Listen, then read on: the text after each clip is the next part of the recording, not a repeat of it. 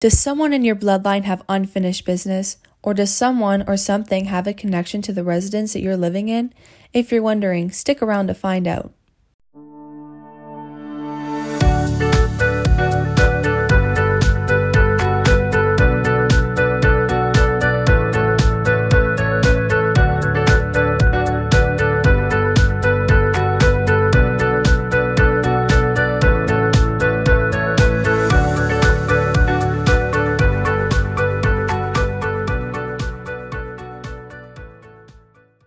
Hello and welcome to today's episode of Tarantoris Talks, a podcast by young people for young people.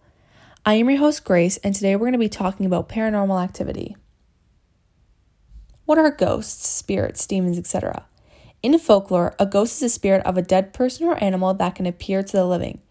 In lots of movies, ghosts are depicted quite wrong. Ghosts can take the form in graceful, wispy mist like bodies, or in some cases, possess people or different objects. In ancient cultures, people thought ghost wispy figures was because of the spirit inside a person.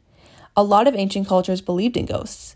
In ancient Rome, people believed a vengeful ghost could curse someone by scratching a curse on a piece of lead or pottery and placing it into a grave. Are there good and bad ghosts? Yes. A ghost's intentions can really be anything. Sometimes they just hang around to observe someone, or sometimes the ghosts haunt people. Most of the time, ghosts haunt people who for revenge.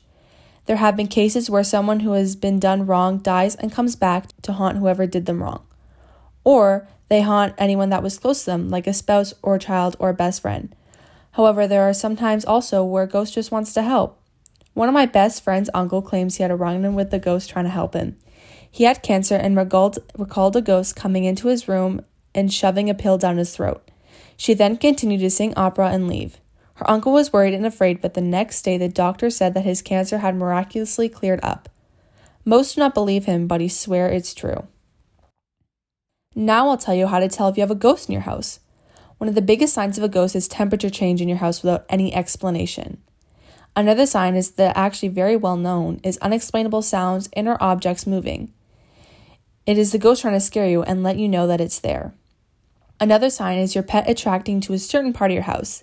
They may be attracted to the energy or your ghost. Or the ghost may be trying to grab the attention of the whole house. A weirder sign is smelling bad or strange scents in your house. This is because a lot of ghosts give smells from their past life. You can also dig deeper and do research on your home address to see if there's any creepy history surrounding a person's death. Hopefully, some of your questions were answered about the deceased on this episode of Tarantoris Talks. Thanks for listening, everyone.